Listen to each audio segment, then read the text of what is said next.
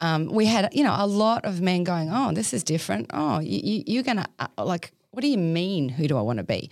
Who has asked me that? A simple answer we got, probably more than we ever expected to get. I want to be the sort of person, I want to be the sort of dad who my kids connect with, whatever age they are. That is the most, you know, one of the most powerful stories that we've had. And on a mind site, 80% of the change coaching that we are doing with them is around relationships. You're listening to Trademutt's 120 Grit podcast, the podcast for the working class, hosted by Dan Allen and Ed Ross, the co-founders of Trademutt. If you're a fan of Trademutt's 120 Grit, we'd love to hear what you think. Send us a message on Facebook or Instagram or shoot us an email at admin at trademutt.com. G'day, legends. For those of you that you don't know, the TIACS text and support service is now up and running. This is an initiative of Trademutt to remove the physical and financial barriers that exist to anyone being able to access professional mental health support. So, whether you're a tradie, a truckie, or a blue collar worker, don't let it get any harder. Text or call. This is a conversation starter on 04888 469 88. In this episode, we sit down with Bella Reynolds. Bella has a diverse background experience in exercise physiology, business, and yoga teaching, but now specializes in personal coaching. Her work in this space has seen her and her business partner Toby delivering programs to employees at a coal mine in the Darling Downs region of Queensland. Through providing access to professional guidance coaches like Bella, the intended outcome is to build a solid support mechanism to allow people to change themselves or to manage change when it inevitably happens. The main theme of this podcast is around change and how we as individuals can inspire change and how we can change our outlooks and mindset to become a certain person. We chat about some specific topics that regularly come up for Bella when working with men in the mines, which, not surprisingly, often revolve around relationships. This is a great yarn with a lot of quality takeaways. Enjoy. Alrighty, welcome back to Trademutt's 120 Grit, the podcast for the working class. We have- absolutely. We have, a very divine smelling studio today. Thank you, Ed Ross. Um, it might be the tea. Today we are lucky enough to have a, a special guest in the studio. They usually are very special, but you know today They're always special. today is an exceptionally special guest. We are lucky enough to have Bella Reynolds. Now, Bella, you may recognise her from the streets of Brisbane on her Treadley, the mad uh, cyclist with a very crude potty mouth. So don't you dare cut her off, or you'll hear about it. Um, that might be something to do with the fact that she's from Darwin. I don't know. I don't know if people from Darwin have generally rude, rude mouths, but uh, you may also know Bella as a fully accredited life coach. Um, trouncing around New Acland Coal um, alongside her uh, co-coach Tobes, who uh, you know, T-Bone shout out. we might hear a bit more about. So, uh, Bella, welcome to the studio. Thank you, lads. It's um yeah, it's an honour to be here. Yeah. Well, it's a bloody honour to have you. We were lucky enough to record a podcast with you just a couple of weeks ago for Unleash the Beast, which is uh, an initiative from Up in Toowoomba, Toowoomba. Regional. Yeah. And um, yeah, we had a bit of a podcast with um, Matt Gregg from Lifeline up there, which was uh, which was really bloody awesome. But there was a lot of good vibes and a lot of good bouncing off each, each other. So we thought we'd better get you in here and see what else we can make of it. Yeah, so we were chatting before about uh, the New Acland coal mine, which I- I'd say majority of people have heard of because it's been in the news quite a bit. But just good to give us a bit of a background on what the New Acland coal mine is and sort of why it has been in the news so much recently. Yeah, it's a little bit sad in my opinion. Um, so we, as of last year, there was a workforce of about 300. I think it's about 14 years ago they tried to, well, they've started a whole process of going to stage three. It's been actually named lots of different things. It's a whole political piece to it as well. But the truth is that right now we have gone to from 300 workforce down to 150 last year. And as of last week, another 25 beautiful humans out there received their notices, and we'll go down to 125 by the 1st of October. So we've got a very gradual now process of rolling back that workforce down. Uh, Look, I'm not familiar with what the numbers will be um, next year, but we've got massive droppers, dropper, drops in tonnages, say that. Yeah, yeah. And um, which means that the workforce has got to go. Without stage three, the mine won't go ahead. Where is the mine again? It's near so, Oakey or something, isn't it? Uh, yeah, so we're 20, about 25k north of Oakey. Okay. So um, it's been operational, I think it's around 17 years. Yep. Um, and it's got a really strong workforce um, from the local community. Um, there are some people drive in for their rosters and live a little bit out, but the vast majority um, live locally. So Highfields, Toowoomba, Oakey, Dalby, and surrounds. And so it's a it's just a top place for people to work. They love working there. So Yeah, so I suppose it's probably a bit of a different culture compared to most of the other bigger mines uh, in Australia where it's a lot of fly in, fly out. Um, so there is quite a, a strong community base there at the, the New Acland coal mine. So I suppose it's made it even harder with all the layoffs recently. Yeah, it was. Last year was a really tough year. And we've got a, a strong farming community that work there as well. So um, and I know your Yeah, background, Ed, you know, that it's been fabulous, I think, for a lot of them to have that ability to earn a, a good wicket. It is a, it's a good income at the same time still running their farm. So when you had, and certainly this time last year, with everything that's gone on, we've forgotten that horrible drought. Yeah. And then, so it was interesting watching everyone through COVID because these guys have lived with a, a quite high level of uncertainty at least the last six years solidly. Will we, won't we? Will we, won't we? Will we, won't we? So when COVID hit, I did actually notice, in my opinion, there was just just that level of resilience underlying. Um, everyone was like, "Oh yeah, righto, yeah, we've got COVID." But there's just another role coming rather than um, poor, a massive calamity, Yeah. which we saw with the toilet paper. Um, you know, like there was just a little unrolling. But um, yeah, so it's been a really challenging, um, uh, certainly the last 12 months, literally the last six months, have been really challenging. Having said that, there's been, you know, a beautiful investment made by that company in health and wellness for their staff for, you know, almost, well, it's actually um, seven years. Yeah. Yeah, or April, it's just gone seven years. So I think that's also provided a, a nice support mechanism for um, people either to change or to manage change. So, yeah. How old is that mine? Um, I think it's around the 17, 18 years it's been going. Oh, righto. Yeah, so Yeah, okay, righto. So I was just it's sort of reasonably new, Yeah, yeah. really. Okay. Yeah. So it's not like one of those mines that have propped up a, a community for you know f- for decades and No, decades, not decades, kind of but you're sort of coming up into two decades. yeah, And the, the hope would be that we could get stage three, which would allow that next, I think it's something like 12 or 14 years of mine, of um, coal to run through.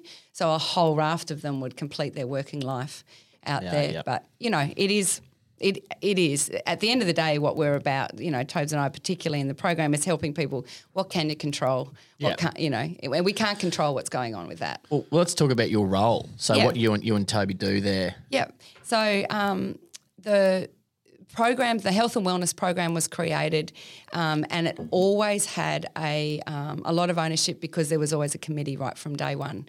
And so when I came in um, under um, a company called Livewell, our role was to um, help create and deliver monthly topics in regards to health and wellness that were pertinent to the site. So there were surveys, there was a lot of experts we brought out. Um, over the time, that has morphed quite a lot. And so um, what I've observed and been part of is that we went from very heavily dependent in the program to experts, and then um, we there was there's almost that process where you can give people as much education as they need, but at some point they've actually got to take action if it's what they are ready It's to nothing change. without the action piece. No, Yeah. and there's a whole process about um, stages of change. So you know, s- some people may never be ready to change, and it's really important to know that because um, everyone, like we three right now, if we sat down and did a little bit of um, just some questioning about it, we will all have different stages of change at different parts of our life at any one point.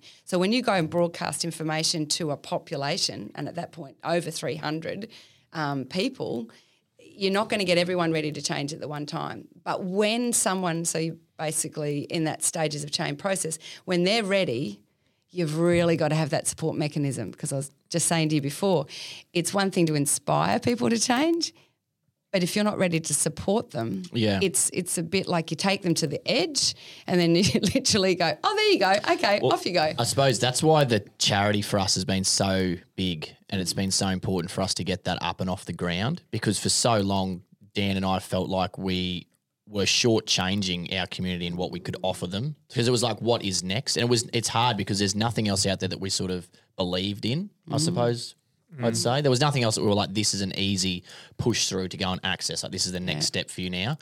We never had that, so it was like so important for us to get TIACS up and going. So we can and we do have that now. So it's here's the you know here's the fun side of it the change this is cool we're starting conversations oh but now i actually do want to see someone where do i go well it's now you can You and I mean? you're spot on because I think that's the process too. Is if you look at a flow chart, if you've inspired them to listen to you, and then they've got their cogs turning and go, I really like the way these guys. Do. I look at you and go, well, if you've cleaned your stuff up, or if you're willing to be vulnerable, Yeah. I want to play with you. And if you don't have that next level of support, I think it it's almost a little bit naughty.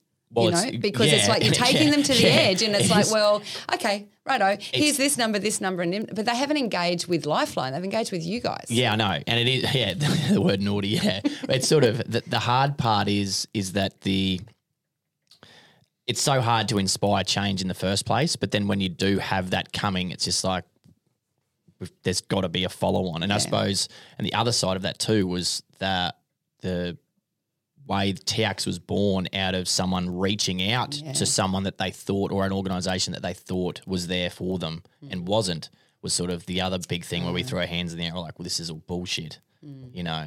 Hmm. It's yeah it's a hard one because especially when you when you do finally show the vulnerability and the power to reach out and, and make change and no one's there to catch you well then you just so much easier just bury yourself back in that hole again and and stay there because no one was there when you tried Well, you actually go further into the hole. Yeah. Is what I sort of observe. It's almost like Yeah. oh, I tried and it, it didn't work. You weren't there. So yeah, I, I knew it wouldn't work anyway. So you know, The other problem is, is that there's nothing in that in that middle ground. You know what I mean? It's always like, well, you know, if you're feeling depressed or if you're really struggling, call this number or whatever. But it's like, what about that whole ocean? You know, in between, you know, Hmm. getting to that point and you know beforehand that muesli I'm bar. sorry, I'm just going to get it out of the wrapper now. 'Cause I know I'm going to be starving here in a minute.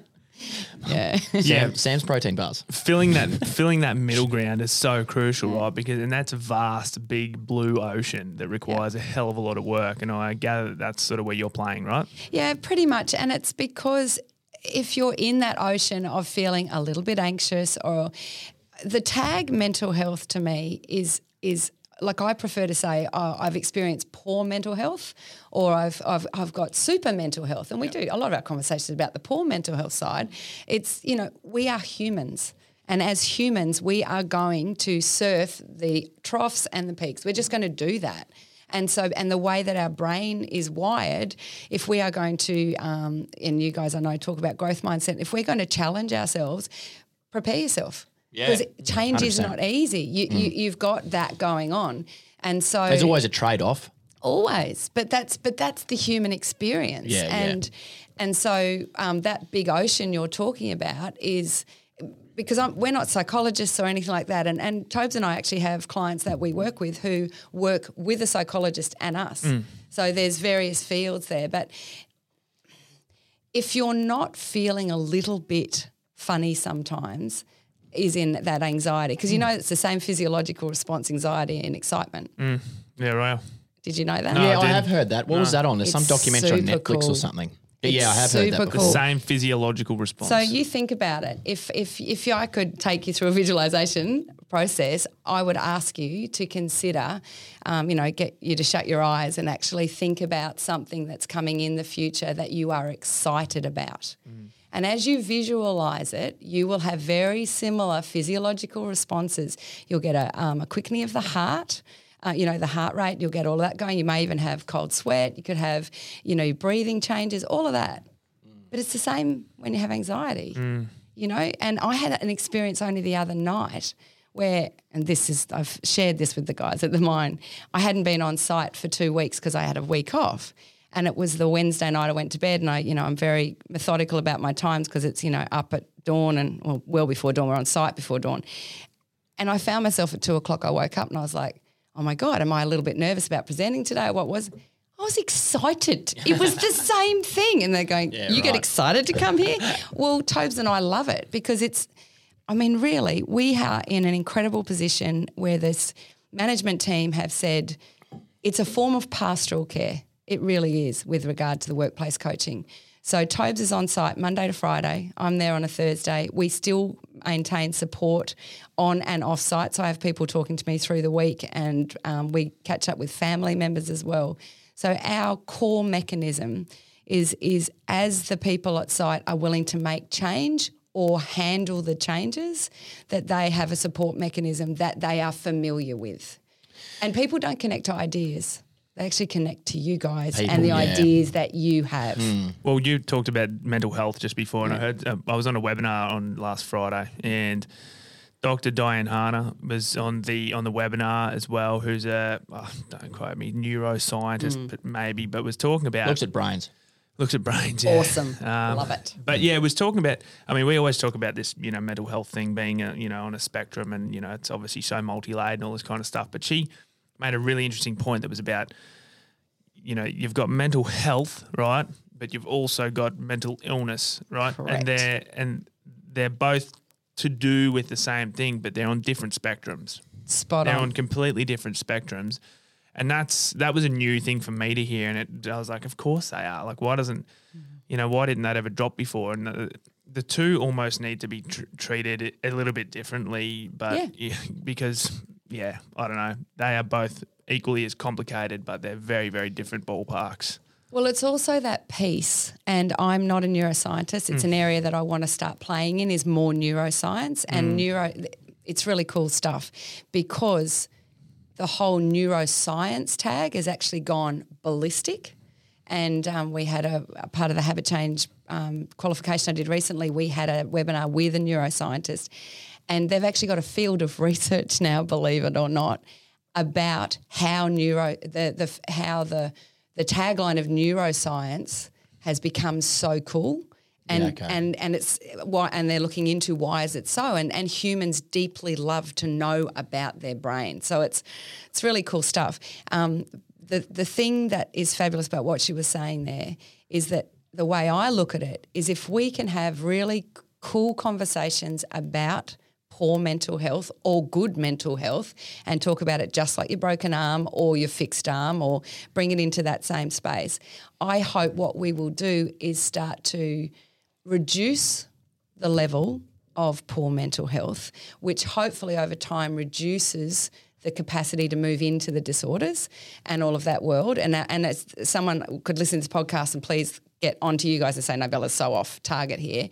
Um, because it's a little bit like those disorders are at the top of the tree there. And we, when we do a lot of the conversations, it's always about, oh, that person who almost suicided. That does not happen overnight.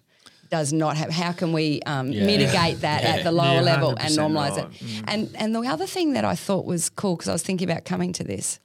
So why is it that we have to talk about mental health when we really don't talk about our broken leg? But I think it's because we can't see your poor mental health. Mm. Yeah, yeah. So I think we have to share the stories because it's almost the stories are our seeing piece. Yeah.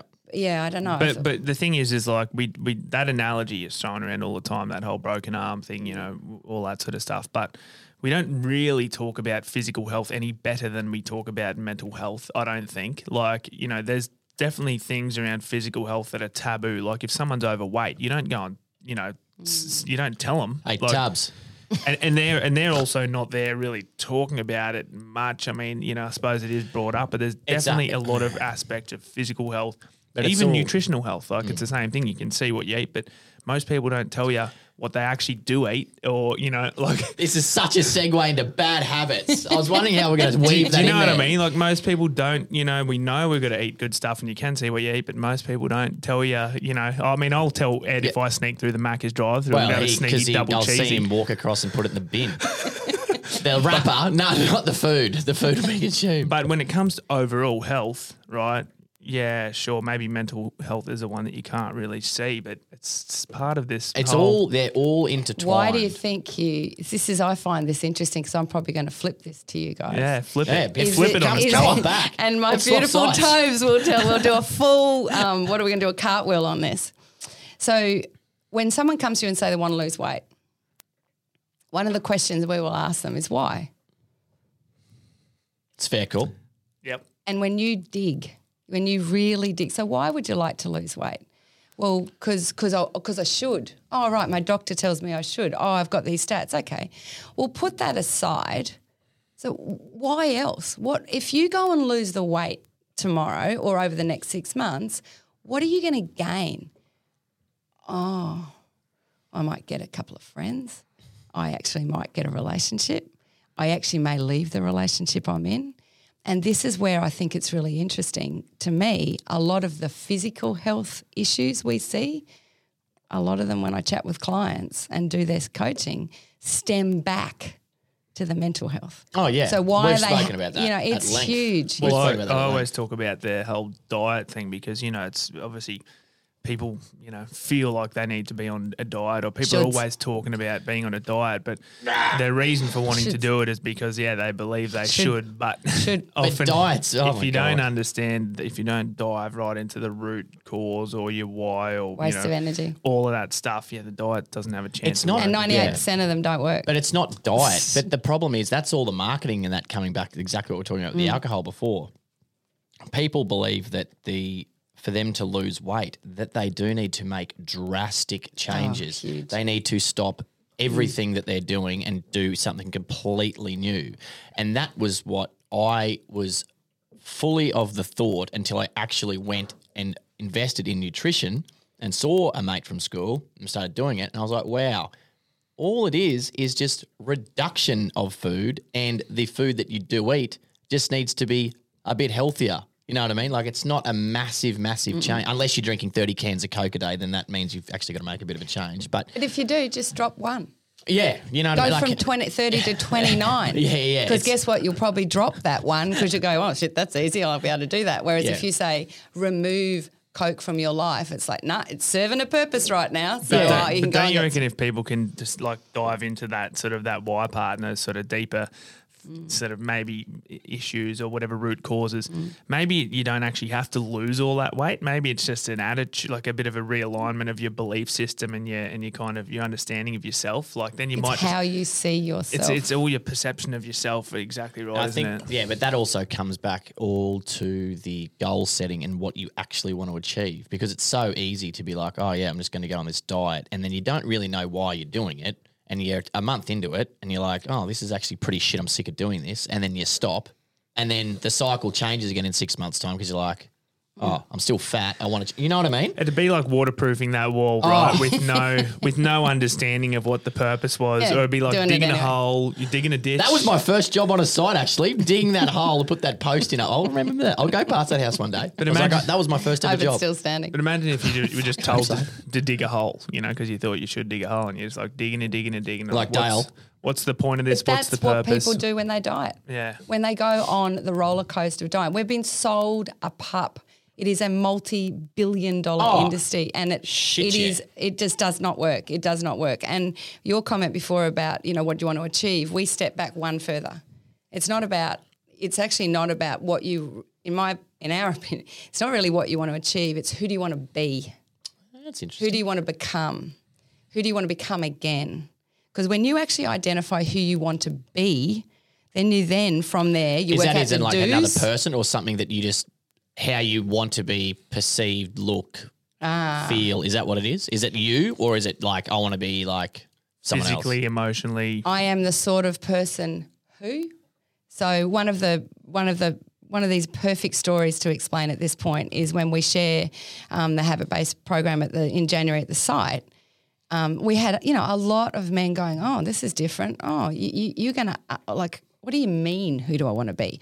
Who has asked me that? No one's ever asked me that. Yeah, well, and if they did, they had chalk and they had a cane, and they had, and they're like, "Well, why do you even want to know? Are you serious? You really want to know you that? care? Yeah, Like, d- yeah, it's all of that stuff. But when, so a, a simple answer we got probably more than we ever expected to get. I want to be the sort of person. I want to be the sort of dad who my kids connect with, whatever age they are that is the most, you know, one of the most powerful stories that we've had. And on a mind site, 80% of the change coaching that we are doing with them is around relationships. Does that surprise you? No. Isn't it cool? Yes, because it Yes. is. Uh, It's so not about big. weight loss. Yeah. It's not about all that crap and what they're putting in their mouths. When they identify who they want to be in that relationship, if they even want to be in that relationship, Yeah, you know, and then that all of a sudden, because the thing that's really cool is when you think the thought that comes up, when you when when someone asks you that, who do you want to be? I promise you, if I said to both of you right now, who's the person you want to be? Mm. Tough You one. have both come up with something has popped in your head. Matthew Something. McConaughey. Well, if you were, this would be a different podcast. Woody from Toy Story. When's that movie coming out? By the way, there's a new one it. coming out. Um, the thing is, most people actually can think about it, but the next step is giving themselves to permission to be that person and to actually share that thought with another human. But Yeah, what do you say? How many, like, how many people do you come across who, who just don't know what they want to be? Because Oh, I know for a long time I didn't know what I wanted to be. Why do you think that is? I don't know. I probably, I, I probably lacked a lot of self confidence there for a long time. Who'd ever asked you it before? yeah, exactly. And if they'd asked you, did they direct the answer? How Yeah. many parents direct our children to be the person, and they're not conscious of this, to be perfectly honest, and I think of my parenting. Um, often we're not conscious that we're directing. We see our children as they come up and we go, oh my God, you're so good at this, this, and this. You should be dunk. But when Mm. we have those B conversations when you're growing up, they're generally around the job you'll do, Not the person you are. And you've got to go back a step. The job is only one part of your life. Mm. And how many of us have any workaholic habits? Oh yeah, for sure. and it's very dangerous to let your job become your identity. But so many You don't wanna be people- married to it, Derek. So many people. you do not want to be married to your job because you can only really have room for one marriage in life. Well, You in know? our culture. Yeah. Yeah. Yeah. Oh man. Yeah, no, but, that, but that's that sort of goes back to something that I'm kind of uh, becoming a bit passionate about is is that whole encouraging young people to in, sort of follow where their kind of natural tendencies kind of mm. lie. For instance, some people are more caring and more mm. nurturing, more you know empathetic. Might make good healthcare professionals, right? But the job that looks good Pays is, is the good coin. is the lawyer, but Yeah. the, what there's no understanding is that if you're naturally suited to your job, your level of job satisfaction and your sort of your ability to kind of you know achieve you know good things in that job is so much greater, and that is far more valuable than a than a big paycheck. and you've got to put a price on it, though. you do. And unfortunately, we're conditioned in our society that the price is put on what gets put in your bank account. Mm. And Yeah, that's not on- that's yeah, yeah, yeah, yeah. you know, like, and it's funny because I think that's part of the process as we age. So well done, level of maturity that you're really identifying this at this stage and stage because I must admit, in the coaching world, core public that we deal with, 40s, 50s, 60s, Missed the boat. well, they, they they have those reckonings, have those epiphanies. They they get through that stage of life where um, you know they've probably reared the children. Um, job has got into a bit of a cruisy. Their financial um, requirements maybe a little bit less, and and it's like, oh my god! So now here's this gap. It's like, wow, what do I want to be? Yeah, I- really yeah. be. But that's that. That's the other misconception of, and we've spoken about it before of you know why people are working in the first place Mm. and what they think their reason for doing it is. And majority of the time, it's money. Shoulds. Yeah, but it's like I'm, I'm doing this for the money because we need it because we've got this and we're doing that. But it's like, what what is actually important? Like, what do you actually need to survive? And Mm. then what do you think you're going to need to live an easy sort of lifestyle? Yeah. I think people heavily underestimate what that price Correct. is. I Heavily agree. underestimated. You know, the other beautiful piece to this too is that you may be working in a role, in a job, in a career that you actually like a lot. You may not love it, but to be brutally honest, not all of us love every single day. I do, but not everyone. but um, so you might like it, but if you don't have other parts of your life that feed your being, Yeah. like your Yeah, yeah, hobbies, like your social life, if you're caught up in a social life that is heavily dependent on alcohol and substances Mm. to suppress exactly what you're really feeling, and you don't have a creative outlet, that is another whole piece. Yeah, but yeah, that's what about when people are? What about when people's social lives um, are sort of almost codependent with their um, with their profession or what they do for a living. You've got to make the money to do that every weekend. Yeah, and it's like I'm doing a job that I, I hate. hate, but I like the idea of it. And then the, the people who I hang out with outside of it are also tied to that. And I'm- Well, you're externally driven and you're going to come asunder at some point. You really are. You're going to come asunder. That's going to. Can I share one beautiful, this concept? Bella, it's your microphone, mate. You share as much as you want. hang on, I'm going to turn us down. So I'm going to share about a concept that you will have heard of, but probably don't fully appreciate. And I, I know a lot of your listeners won't. Um, some of my guys at the mine. we only have two, Sue Ross and Mum, mum and my grandmother. Sue No, Ross you've got four now because you've got Tobes and I. Oh, yeah, So, so when I say to the concept of willpower, what does that say to you? What, when I say use your willpower, come on, Ed, just use your willpower. Dri- yeah, like internal drive, I suppose. Yeah. Um, are you holding back? Well, what's the energy? your ability your ability to follow through with what you gen- genuinely want to do. So that's really interesting. Both of you think about as energy out Mm. to do that, whereas a lot of people I work with, it's about restraint. I'm just going to hold back. I'm going to hold back. I'm going to hold back Oh, yeah. from the chocolate cookie. Oh, yeah, I'm not going to smoke because Yeah, I'm oh, like, yeah, yeah, yeah. yeah. So a lot of people use willpower to change. You know what? It's Monday morning. I said I'm going to say off the uh, the sauce. I don't do. I, I don't drink after work now. And then they find themselves Monday afternoon, basically at four o'clock, and they are tonguing for that beer. They're like, oh my God, all their wine, and they just can't wait to have it. The thing that I want to share, and I just think this would be such a beautiful jigsaw piece to why people or a lot of people we work with are so tired. I promise it all fights back to what we're talking about with mental health. Is that w- willpower is actually like a muscle, right? Now, we don't just use willpower to ha- not have that cigarette or not have that donut or push, as you said, to go. We don't just use it for that. It is a universal resource. From the minute we wake up till the minute we go to sleep, we've used it all day long.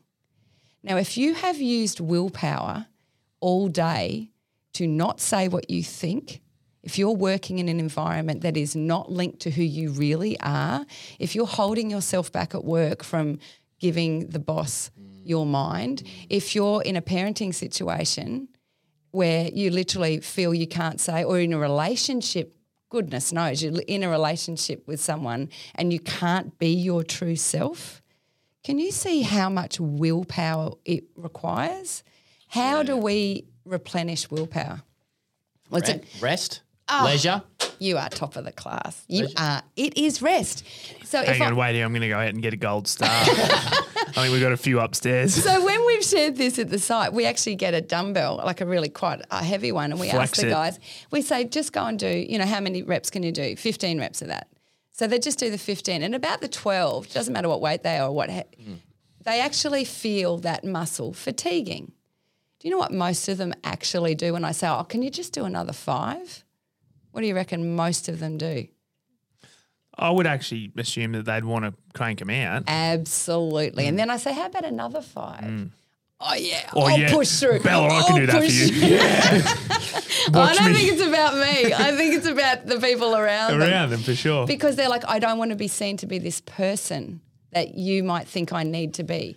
It's like this. Do any of them ever turn around and say, well, no, I don't want to? Yeah, I had the odd one, and we love That's them good. because That's they get the willpower. guy, and they get Stick the, your dumbbell up your Yeah, you ass. can exactly. You can take that and jam it, and I'm like, boom! You're comfortable being yourself.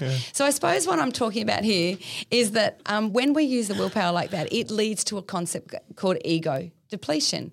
We literally get Ego exhausted. depletion. That is the first time I've ever heard It's that. It's a really cool concept. So when we get depleted, you know, when you get to the end of the day and you are absolutely exhausted. you just got to get home, put your feet up on the couch. but what do we do? Well, I, I normally have a nice little vino. Yep. Okay. Now, if you can't stop the vino, there's an issue, Brie. If we if we are really that exhausted, most of us will go, oh, okay, I'm just going to have that. I'm going to have that, or I'll have that coffee, or I'll have Yeah. that. I- I'll I actually ignore how I feel, and I'm just going to push through. And I suppose the reason I love bringing that concept up is in regards to change and being your best self and becoming who you need to become it's really important to start honoring those feelings. Like you're tired, you Yeah. don't need a, you don't need that drink. You No. need to probably have a little nap, or you need to. So that so that's probably the the, the habit that we were, Yeah. were talking about earlier. It's sort of, I suppose the question is, what is the healthy alternative or the better alternative to that? So, like, say it is, um, yeah, you bust your ass all day and then you come home and have three beers in the afternoon. So, like, what is an alternative to that to still get the same result, I suppose, for the individual, but it's a better outcome? That makes sense. Yeah, no, it's a great question. And my question to you, which should really annoy you, but this is a coach. Here's to one you. straight back at you. There you go. so you tell me, Well, I don't know. what I would mean- make you oh, feel replenished? If Well, you some, something that we've, like, um, my wife and I go take the dog for a walk. boom, that's it. Yeah, I know, but it's sort of like, yeah. But Yeah. the but the one time you do it, so you're usually used to going home and having three tins or however many or whatever it is you do, and then the one time you go you do the walk, you, you're probably not gonna feel you know fully the same after that one time. But once you make it a habit and you kind of start to do that for a month or whatever, then it kind of becomes your new normal, right?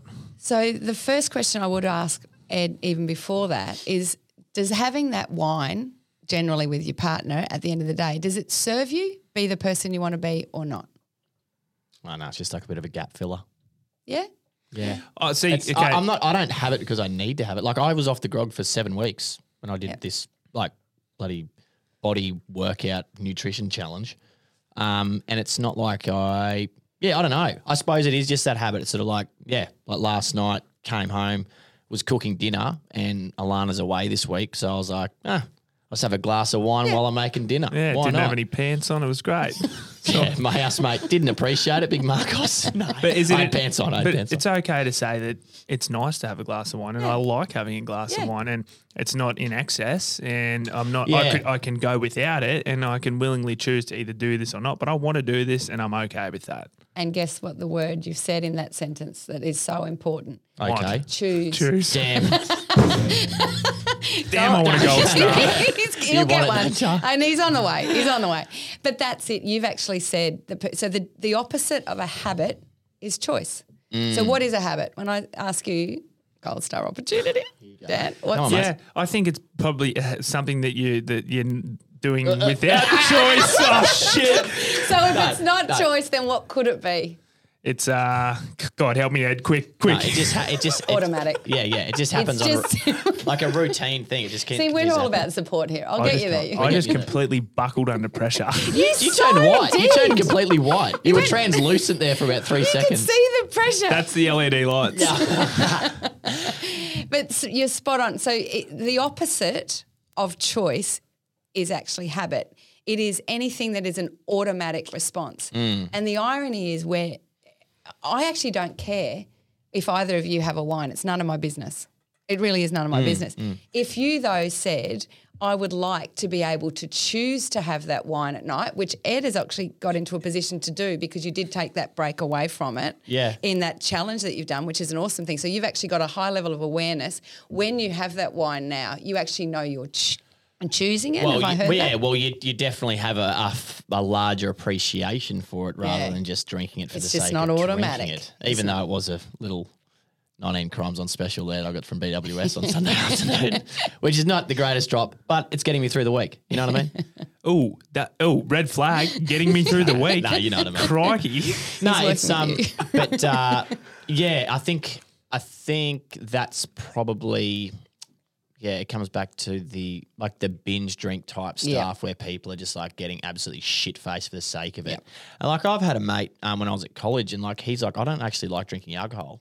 I just drink heaps of it whenever. Like I won't drink just one. He was like, I will never just drink one drink. Like One after work. serving of alcohol. Yeah, he's like, I just don't, I don't enjoy drinking it, but I do enjoy getting shit faced drunk with mates. You know what I mean? And I was like, that's interesting because I was like, you're literally not drinking it for the enjoyment of it. You're drinking it to get to a certain level of, That's his reward. yeah, you know what I mean? I was like, oh, that's really like it's half sad, really, but it's it's It's impressive he actually knew that because Yeah. he's not on his own. oh, well, I'm He- sure he's yeah. not on his own at all. If you really speak to a lot of people about their drinking habits, Oh, I reckon ninety percent of people that drink beer just do it because everyone else is doing it. Beer sucks ass. I hate beer. It- I, I disagree with Yeah, you on you're one. on the top. You're in the ten percent. You're in the ten percent. I reckon there are heaps of people out you there. You drink it all the time and you don't like it. No, no, no. I can't drink. I'm celiac anyway. But when I was young Yeah. and I didn't know I was celiac and I'd have a beer, I was like, this is the shittest thing I've ever consumed in my life. Everyone's like, oh, how good's this beer? It's like, mate, you this should is shit. You should have tried a, a Balter XPA. Mate, Mick Fanning, Mick Fanning was still in nappies when I was. what? How old? I'm joking. I'm joking. Oh God! So Bella, how what does it look like um, when you're working with guys in on on a mind site? Like, uh, because a few things that come to mind for me is it's, it's probably a bit confronting for a lot of people who who haven't worked with or who haven't had anyone who have uh, given a shit about you know Bloody life coach. about about everything outside of work and so how does it actually look how is it received and sort of you know what do you kind of hope to achieve out of it all That's a really good question. There we go. not a gold star. It's not a gold oh, star, though. Come on, I think that's gold starable. Because do you know what i'm going to put a gold star on my, on my back either way Good, I love that. You're You know, you're I'm taking gonna choose control. to do you're going to choose to do that. You're listening. Um, the thing I love about your question is that straight up, you've actually asked me. It must be uncomfortable or a bit weird for them to have someone who cares.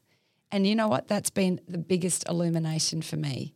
That we're working with people who are unfamiliar with people actually giving a shit. And Tobes talks to me about this all the time. And I find that really friggin' weird. Mm. And I suppose I've been very privileged is how I was brought up, or maybe I got no idea. But it is it is a lot of men who finally come and catch up with us. And it is definitely a co-coaching environment. Tobes is doing the heavy lifting out there Monday to Friday, and I feel like some days I'm a bit of a rock star and comes in on the Thursday and what have you. But obviously, some people are more drawn to one of us than the other. We do co-coach with some people because that's probably what's um, happened. And the other process is they did know me particularly. They also knew Tobes before we actually had the formalised coaching opportunity, and I think that's been valuable too.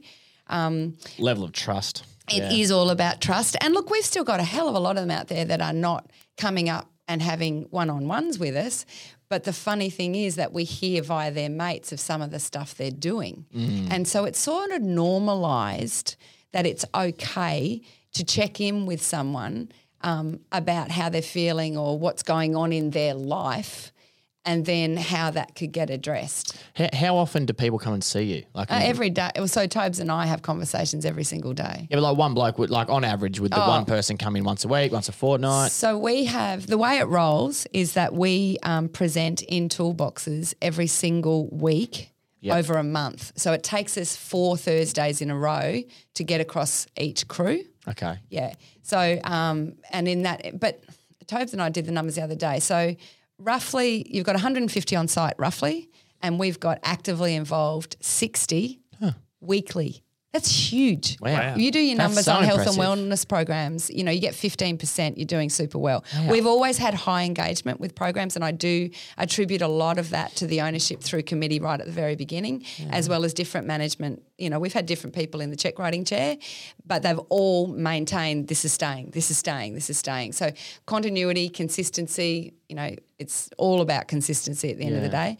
Um, so yeah, 60. So of those 60, I would say about 30 to 40 weekly Yep. would have a check in. Not every single week a full on half to one hour coaching session, but um, it's become a little bit of a habit.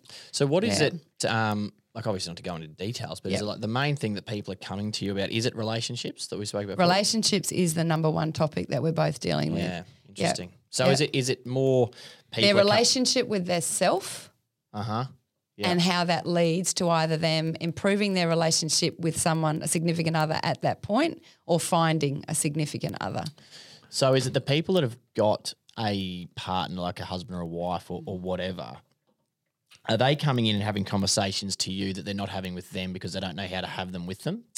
is it something like that? It's not a, it's not as cookie cutter as that. Every single every single person we're dealing with is um, dealing with different elements of it. If that, that probably is evading, maybe sound like evading your question. no but everyone's No. got different situations It depends how they are react. So one of the classics is one of the guys who recognised about three months in um, that he had uh, like automatic response. His habit was literally as he was getting himself ready in the machine to wind up for the day and get in the car and go home, he was winding himself up for a blue. And that was really fascinating because he sat in one of the sessions and he went, how we, you know, we share the habit loop with them, the cue, the routine, and the reward. And he saw himself in the loop and went, "Oh my God, how do I stop myself getting up to here?" Because it was like the emotional live, loop. And so from there, that conversation led to that impact that that was having on his relationship, and and it was actually splinter almost. Yeah. It was pretty solid. wasn't going in the right direction, that's for sure.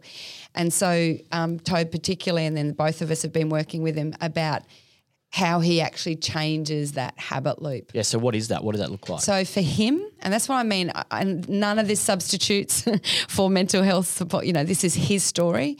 For him, the biggest shift occurred when he and Tobe started to think instead of him considering all of the negatives about Okay. What he divulged was he was starting to think, he was winding up because he was thinking about all of the things that was not getting done when he was at work. Mm. I'm on that machine working my ass off, and you guys haven't done this or this or this. At And home? yeah. Yeah, yeah. Now, this had been building through a whole raft of other things that had occurred in that relationship over a long time. So this was sort of like that straw, right?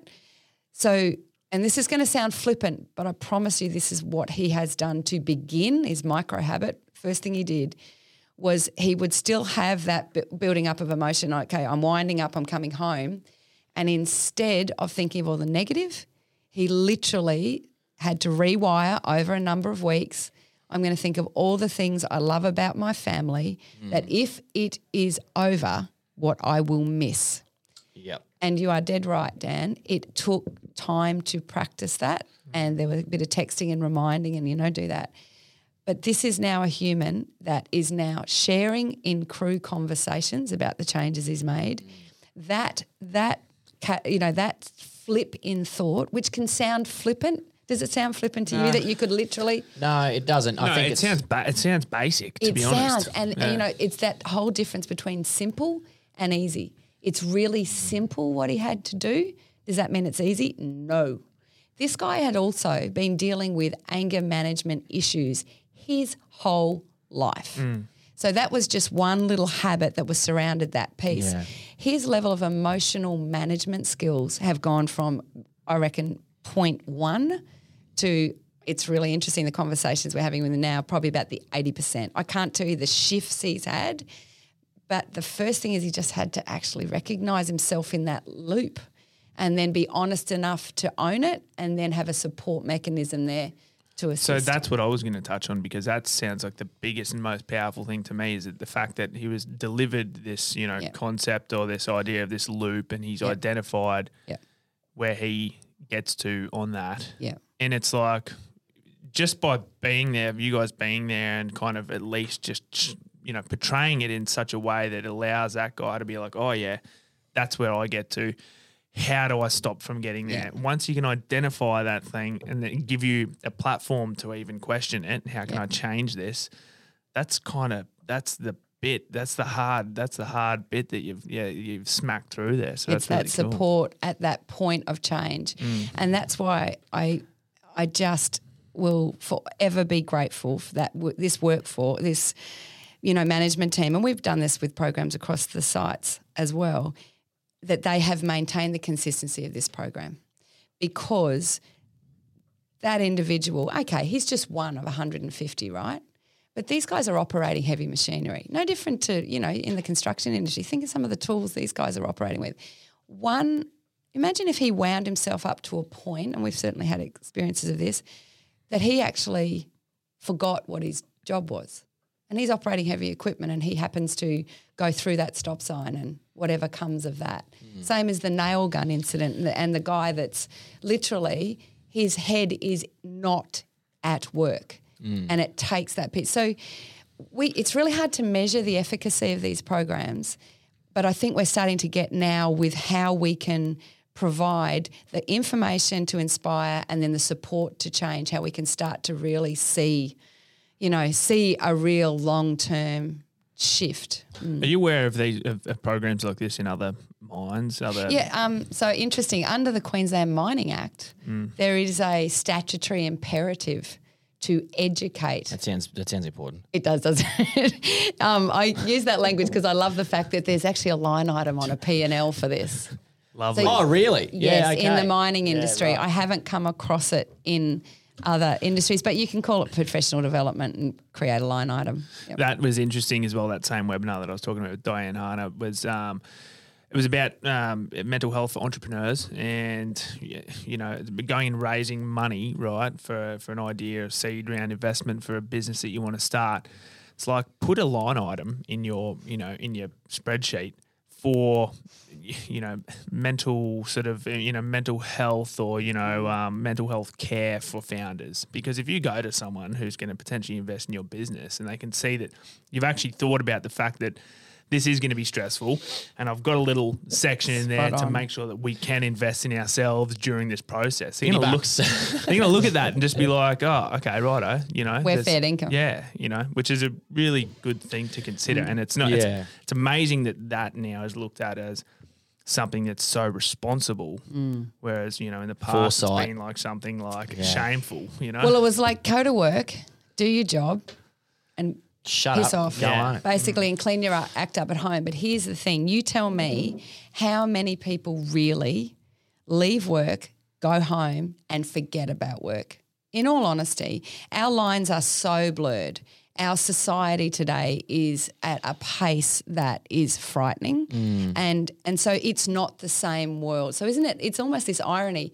The check writers are my age and stage. So, you know, I'm 53, that 53 to 65, you know, that bracket, they're the predominant check writers. But we grew up in an era where you didn't look after your employees' health, least of all their mental health. So here's the thing I find a bit sad is that they'll have a line item for EAP services, mm. employer assistance program. Mm. Well, what the hell is that really useful for except for the crisis? Mm. We don't want to get the crisis. Okay, you have the crisis, but what are you doing pre-crisis? What's your But preventative I think it's, it's such a, well, that's and we see that all the time. It's sort of it's just an easy throwaway and be like, yeah, Yeah, we've, it's we've tick ticked a the box. box. it's done. Just you know, we've covered our our ass in case anything Yeah. happens here. Mitigation. Yeah, that's what it is. And I mean, Mm. obviously, even, you know, 50, 100 years from now, who knows what business is going to look like then. But I mean, I, I highly doubt it's going to be across the board anyway that everyone's doing Mm. investing in staff's mental health. You're always going to have asshole bosses and shit business cultures.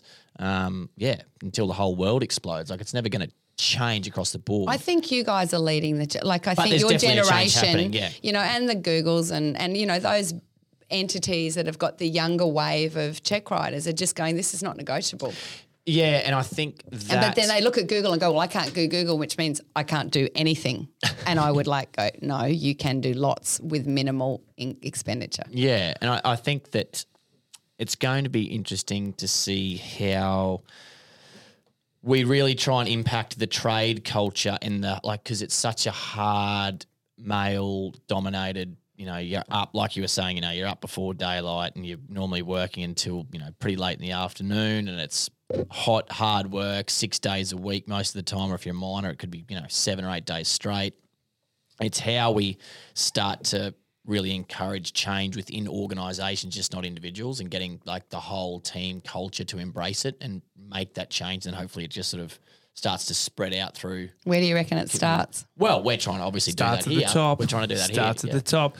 Vulnerability as leaders is key. But do you reckon like taking this sort of stuff to mine sites is like is it kind of like um you know, are there employees there that feel like this is being forced on them, or are they Oh, we've it? got to be really careful. Because this Yeah. is the this That's is the the, fine line that you part. got to walk. Where Yep. it's one thing where we've really found that we've had success with Trademutt is that organisations that you know wear our shirts, it's often started from the bottom. It's been someone who's just an individual who's bought a shirt and worn it to work, and then everyone started talking about it. Then the manager's like, "Oh, what's that?" And then they're like, "Oh, this is really cool." And it's so it's sort of a ground up approach rather than all the managers saying you have to wear this shirt and talk about your mental health. You know what I mean? Which is a really interesting approach, something where we lucked out a bit. But um, yeah, I don't know.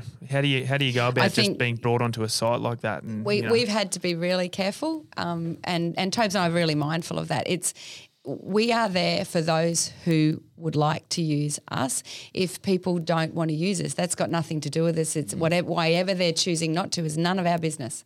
And and there's also a very uh, like confidentiality confidentiality is a really big thing too, um, because I can tell you now, if Tobes and I weren't the sort of people that valued it at the level we have to, it would have fallen over ages ago. So there's a trust mechanism with it. But um, I'm also a believer that the people that really need it and want it will come. And then um, it, we've had people trickle through even in the last month who have sat on the bench and watched and watched. Um, because as you said, you, you are in the workplace, so there's that bit of thing going. Oh, well, if I talk to Bella about this, how come my supervisor mightn't know about this? And if he finds out that, well, I get, I don't get any overtime or whatever. So you're right. The other thing is the shirts. So when we, when we started wearing your shirts, that was a really like cool process to watch too, because you know there was the, the the like, oh my god, what are you, you know you know, what are you doing? No, no, no, that's not the same. And yet that was the intent, Intent, yeah. was we had to be seen to be separate. Um, but then those conversations turned into, oh, it's funny how what looks almost so ugly Yeah, yeah, yeah, yeah. becomes just too beautiful. And Yeah. it's like, oh, well, I want one of them too. Yeah, yeah, so, yeah. yeah. So I think It's almost like you want to, to get to the point where these sorts of programs, you know, almost the, the the significant majority on site start to come, you know, to interact with you, not not to exclude everyone else, but almost like this pack mentality of like, well, if the if the you know if all these guys are going to like, what are they doing? What are they talking about? Maybe I should go and try this. You know what I mean? It's like if we can get the, the the significant majority to be interacting and sort of investing in this stuff, well, then you know you're going to lead by example for everyone else. with us, I think we're really fortunate is that we are able to deliver the content to their toolbox talks. So they don't get to choose whether they hear it or not. They can choose whether to listen or not, Ah, yeah, but yeah, uh, they yeah. get they get to hear it. And then the next step is if they want to go to that next level and have the regular coaching, what have you, then they make that choice and um, and do that. But the thing that I think is really powerful is by offering it up front without the opt in there are definitely of those roughly 50 to 60 that are regularly dealing with Tobes and I, if they'd been asked to opt in, I'd love to know how many of them would have opted in at the beginning because they didn't even know. You know how you don't know what you need to know until it's presented sometimes. So I think that has been, um, you know, I was chatting Darren about this. It's again, it's just been so powerful to be able to offer it to everyone, and then they can opt in for that next level themselves, rather than us presuming You, yeah. that it would be for everyone or not. Have you got stories of, of fellas or you know anyone on the site who have come and you know seen you, either you or Tobes, and then sort of really being like, oh shit, yeah, this hmm. is great, like can't wait to come back. You know what I mean? And then just like, yeah, this is really good. This isn't what I expected. you know what I mean? Like where they sort of their, their attitude flips that much. It's like never done this before. Suddenly, why haven't I been doing this all my life? That was his phone. That's your phone. You've just lost your gold star. It's gonna be Oh, it's your phone. Don't worry no, about it doesn't matter. It doesn't It's matter. good. He's over there. Keep, he's keep going. s- chilling over there with Samuel L. Jackson.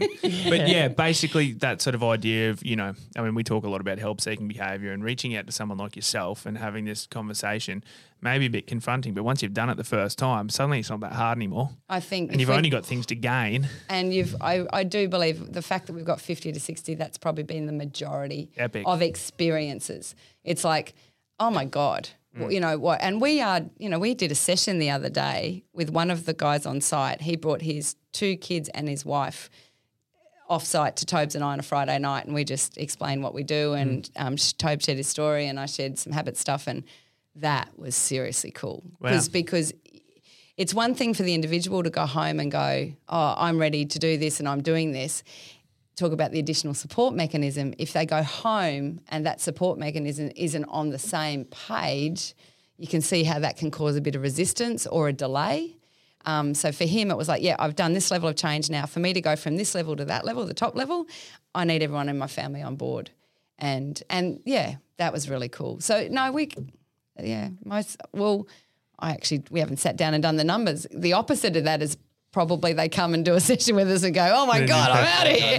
But, but, This bird's nuts. but do you reckon that's, do you reckon there's that's plenty of them thinking that. Do you reckon that's because they think you're nuts, or because they uh, may be shocked or a bit sort of you know? It probably- I call it digesting. Yeah. Probably sounds like too much work, too much change. or I've got maybe to a do bit, too conf- much. bit, bit confronting as well to, to think about some of those things. we find that the people that come and catch up with us are at the stage of change. Yeah, yeah, yeah. Really, not- yeah, it's not, not a lot of tire kickers. you know, because they can do that from Walk in afar. arms crossed. Fuck's going on here? What are you about? What's your deal, Bella? Is this free? Oh, so one of the funnier ones is someone goes, "Oh, my mate told me I should come in here."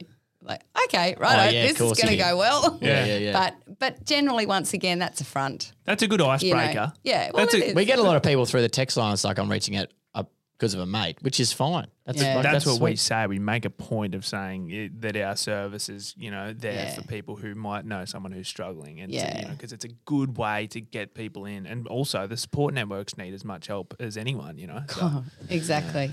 Yeah. No, it's been um it's pretty interesting to think that a whole mine site has got you guys there for that uh that Mm. training and that access. It's like it's it's yeah, it's pretty impressive. And the topics probably that have been so well received in the last, so we've com- just completed eight, mo- or just Thursday be our finish of the eighth module. But those emotional management. So when we were doing that podcast together, and you guys straight away started talking about emotional intelligence, emotional management stuff, I was like, oh, thank goodness, because that's the stuff. People don't get taught this stuff at school. So how else are they going to know it unless it's literally by learning I think by that's just like mistakes? the, like just yeah, it's a head scratcher.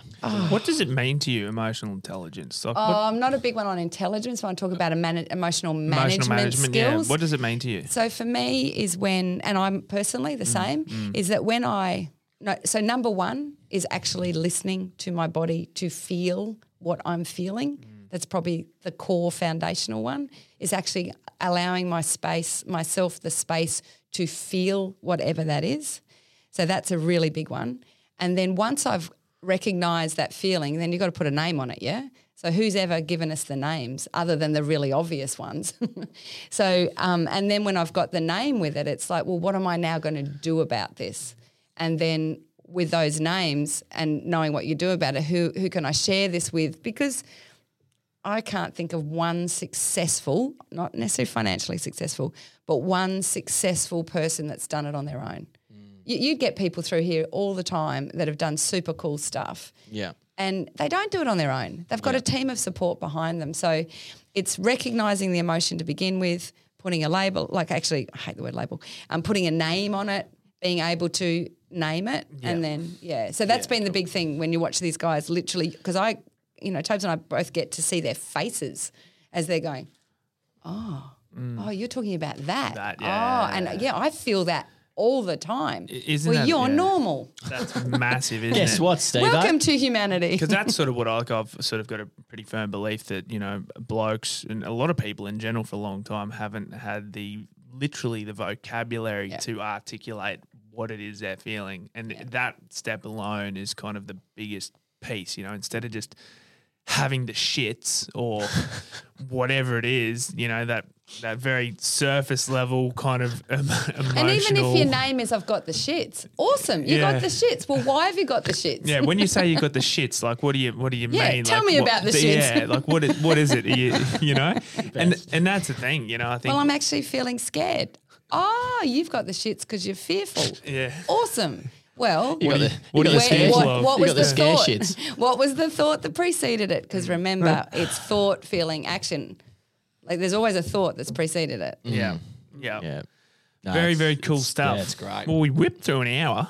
We sure did. No, it was great, Bella. I really appreciate you coming in. The, the cameras weren't too bad. That's fine. You'll be, you and I'm Tobes, sure you I and get Tobes to will be able to it watch it back. It'll be great. Um, are you doing any sort of anything outside of um, New Acland? Uh, so we In- I mean, in terms of people sort of maybe being able to get in contact. Yeah, or so learn a little bit um, so Tobes and I, unfortunately, we also um, will be winding back some of our services at the first of October. So they lose another twenty five staff. So obviously, everyone pays a bit for that. So Tobes will be winding back.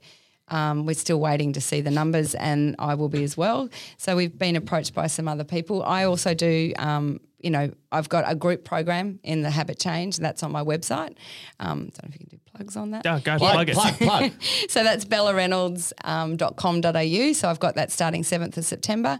Um, Tobes is also going to be doing processes like that. Because he's going for five days right now, he's going to have a bit of a transition to what his other offerings are. Um, yeah, and we're open really to chat to anyone that would like to Yeah. use any of this content to you know, basically help your workforce be healthier, happier, and safer. Oh, love it. No, thanks so It's much. Bella. It definitely worth great. noting that you've rocked in here with a bloody well worn Yeah, high, high, vis vis faff. Yeah, look at the look at the. How many Name- have come in a scarf? We'll get a like pho- that? we'll get a photo with it It minute. looks great. I reckon the when they're worn like that, It it's the very best. Worn. where I think we need new ones. They're the really. best. Yeah, I might have a spare um, a freshie upstairs for you. We'll see after the show. Yeah, wink, wink. Wink. No, But no, thanks, Bella. Really appreciate Well, thank your you for having us. Thanks so um, much, Bella. Been yeah. great. Talk soon. Do it Thank again you. sometime. Cheers. Thanks, guys. If you're a fan of Trademutt's 120 Grit podcast, we'd love to hear from you. Send us a message on Facebook or Instagram or shoot us an email at admin at trademutt.com.